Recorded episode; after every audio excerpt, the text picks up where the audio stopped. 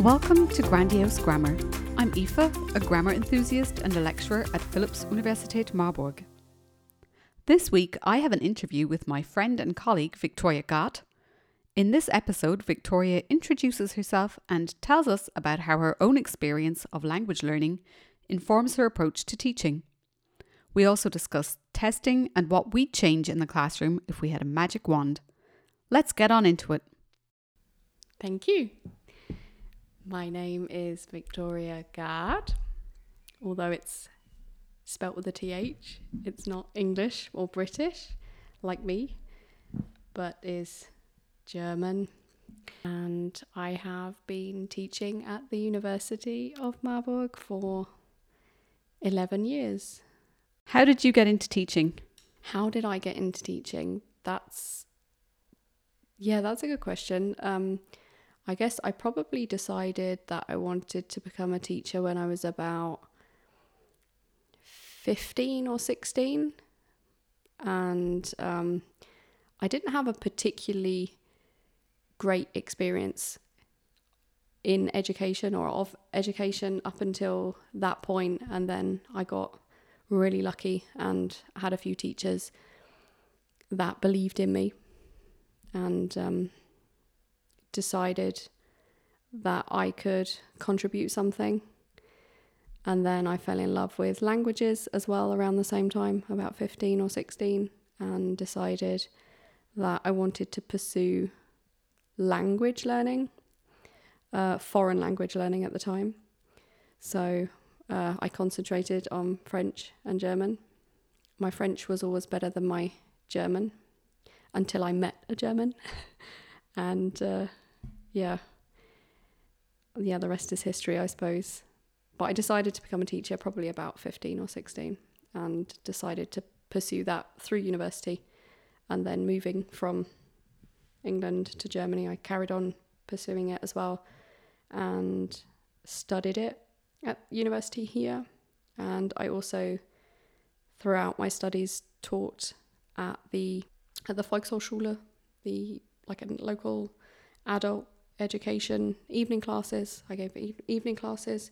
From my own experience of both teaching and learning a foreign language, I feel like there's been quite a heavy focus on grammar.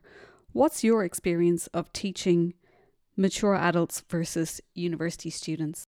I don't I don't know. I don't I don't know if there is a real focus on grammar. Maybe it's just me that doesn't focus so much on grammar. I don't think that there's a real focus on including grammar. If I think back um, I taught uh, pensioners, OAPs, I taught a Senioren English course at um, at the Volkshochschule, and I remember at the time they were very, very keen to learn grammar and to learn the rules and to, uh, yeah, to to know the answers and have that black and white distinction between what's right and what's wrong instead of uh, trying to be creative with a language or trying to be spontaneous. Um, so I, yeah, I find that y- the younger, younger learners are usually more open to being more flexible with, with grammar. I also find I also find that if you say something is grammar based, then you often get uh, a negative yeah, a negative kind of um, response from language learners.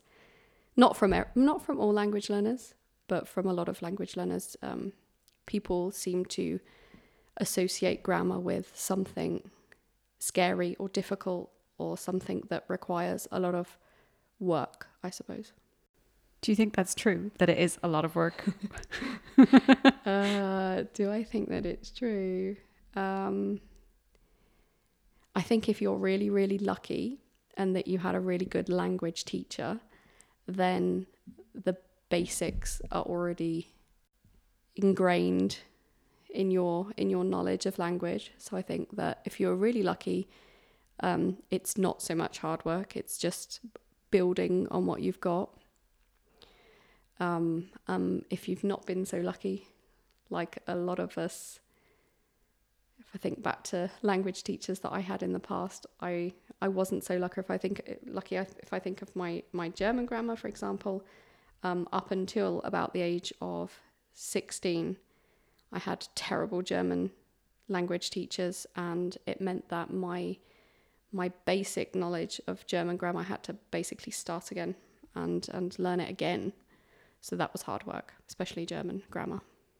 Do you think that maybe one of the problems that you might have had with learning German grammar was that you maybe didn't have a foundation in English grammar? Because I see that quite a bit in our students with classes where they would need to understand German grammar in order to be able to do a task.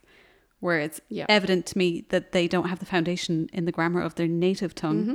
And this is a real struggle then when they're trying to learn the grammar of another language because they don't understand it. Totally, totally. If I think back to um, my English classes at secondary school in the UK, I think um, in the uh, 90s when I went to secondary school, um, the focus of English, so not not language learning necessarily or foreign language learning, but learning English, the focus was most definitely not on language, but it was more literature based and um, uh, yeah, working working with the language, being creative with it, creative with the with the language, but definitely not grammar based. So I think definitely, I think a lot of problems stem from not being able to work with grammar in in your yeah in your native language. If you could wave a magic wand and fix an educational problem that you think leads to a problem in classrooms, what would what would it be? That's a tough one. Probably, um, probably not like a specific linguistic aspect or not a specific language aspect. I'd probably, I'd probably wish that people or that learners would be more open to making mistakes. Just because I think that we learn from our mistakes and it's absolutely fine to make mistakes and often in a classroom situation um, students are worried about making mistakes worrying about maybe disappointing me or looking silly in front of other people when when I always try to make clear that it's it's good to make mistakes because not only they will learn from them but everybody else can learn from them as well I think you've pointed out something really valuable, and that was the point at which my German, for example, became pretty good, was at the point where I stopped caring about the mistakes. And mine, exactly the same. Exactly the same for me. I think uh, when I moved here, the first six months, I don't think I, I, I uttered a complete German sentence for a good six months because I just felt like a complete lemon. You know, like um, just I just felt uncomfortable. I thought that people would judge me for not being able to um, use accusative dative correctly, uh, where um, it you know people aren't interested in that. Do you think that that has informed your teaching or the way that you approach students who are maybe nervous? Yes, definitely, definitely, of course. Like I said, it's something that I try to um, to tell my students right from the beginning that it's it's good to make mistakes and please make mistakes as well. Please please share those mistakes with everybody else so that we can all learn from them. If you could make if you could wave a magic wand, what would you change in your classrooms? In my classrooms, Yeah.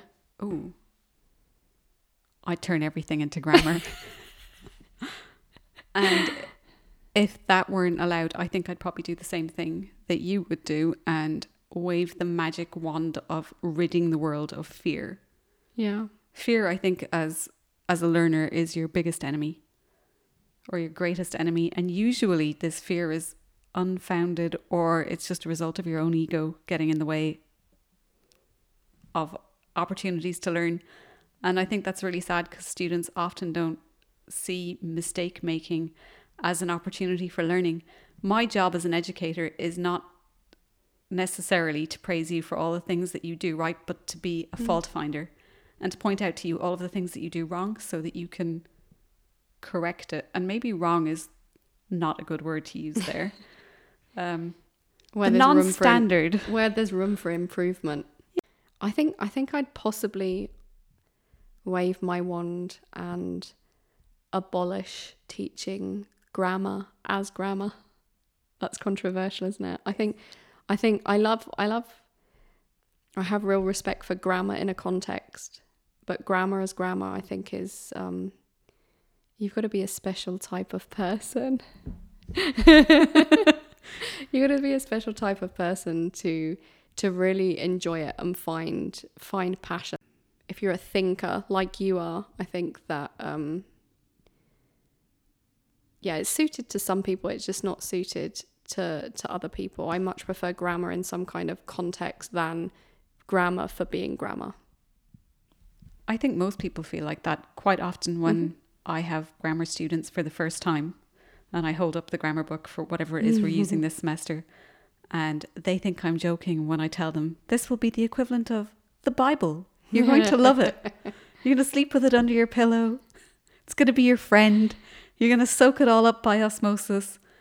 And by the end of the semester, you're going to love this topic and you're going to enjoy it like I do. But I think I would have hated your classes as a student. I'm horribly enthusiastic. And I like to think that my enthusiasm is contagious and that at least half of the students sitting in my classroom will leave the class knowing much more than they did to start with. And quite a lot of them will actually be quite enthusiastic about the, the topic. And I know that from for me, if you were to say to me, "Oh, you suddenly have to just teach writing classes," I would probably be quite upset. Ah, uh, I love writing. I couldn't I couldn't imagine a day without writing. But writing also requires structure and it requires all of the grammar skills. So how do you separate the two in your mind?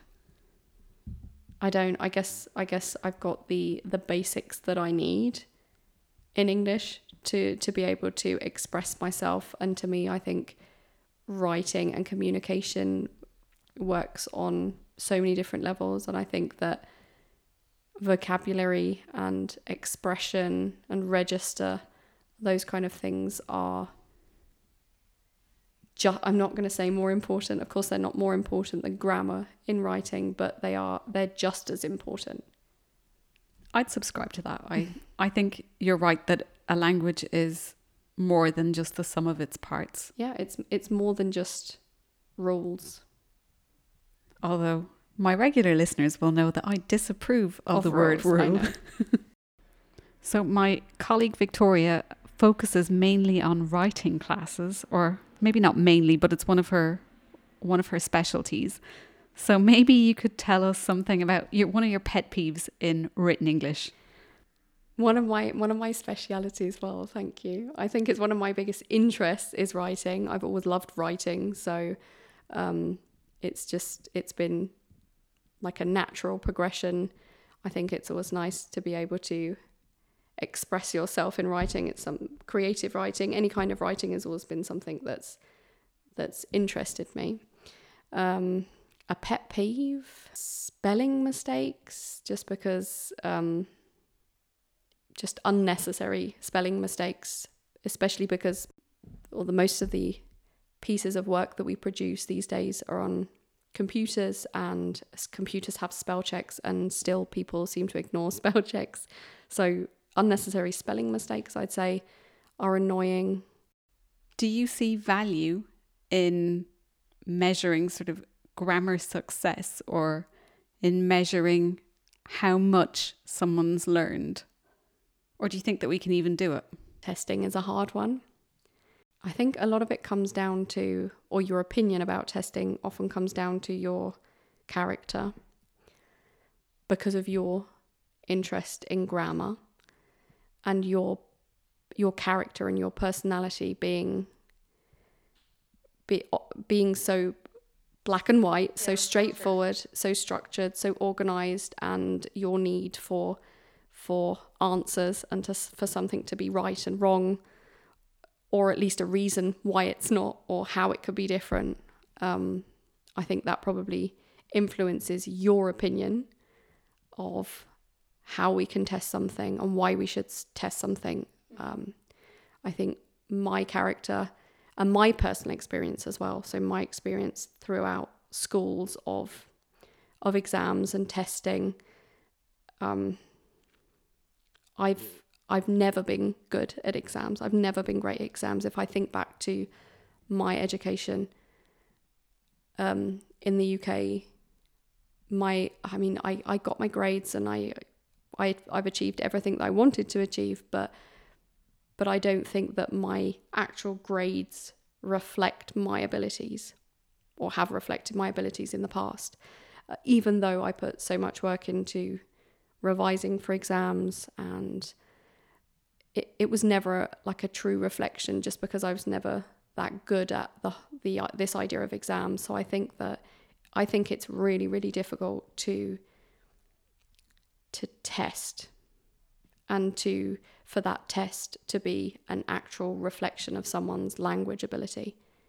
It's interesting that you say that because I think that the longer that we work together the the closer to your opinion I have moved and I've I've kind of moved to the point where I say that exams are a snapshot. Mm-hmm. They tell me how well you've done something on a particular day, but not necessarily how well you do it all the time. So it's not sort yeah. of a universal measurement of of ability. And I think that is a bone of contention in the teaching world because quite often we do these sort of standardized exams mm-hmm. and they're used as the benchmark, but they really only reflect how you've done on a single day in a very particular exam in a very particular set of circumstances. Yep, it really is just a, a, snapshot. I think an exam is a snapshot and it's never a, a true reflection of what somebody can do with a language. I think it's really hard to put somebody in a box just from from one exam that they've written. And if I think, like I said, if I think back to my personal experience of exams compared to my husband, for example, who um, who was always able to cram for an exam, so to learn for, for an exam the night before, to write a fantastic exam, to get the best grades, and to forget everything that he learned within an hour of that exam and never never thinking about it again and not having the ability. But he was always great at exams. And i just think that's it's not what we should be testing i think. If you had advice for a language learner, what would it be? I would say to enjoy it and to to remember why you're doing it. Everyone has a reason for learning a language and it's easy to to forget those reasons as well, especially at university if you if you forget why you're why you're there, especially in the first few semesters of university, everything's so stressful. And I think that, yeah, that students often forget why they're there and why why they actually really do enjoy learning a language and why they why they love something the history that they have with a language and um, yeah to enjoy themselves come back next week to hear what victoria has to say about raising children bilingually along with how she deals with language production errors and what she thinks about interrupting students while they speak. If there are questions you would like me to pose in future interviews, pop on over to the blog and leave a comment for me. As always, if you have a question you'd like me to answer, feel free to contact me via the contact form on grandiosegrammar.com or over on Twitter. Thanks for listening and stay tuned for the next episode.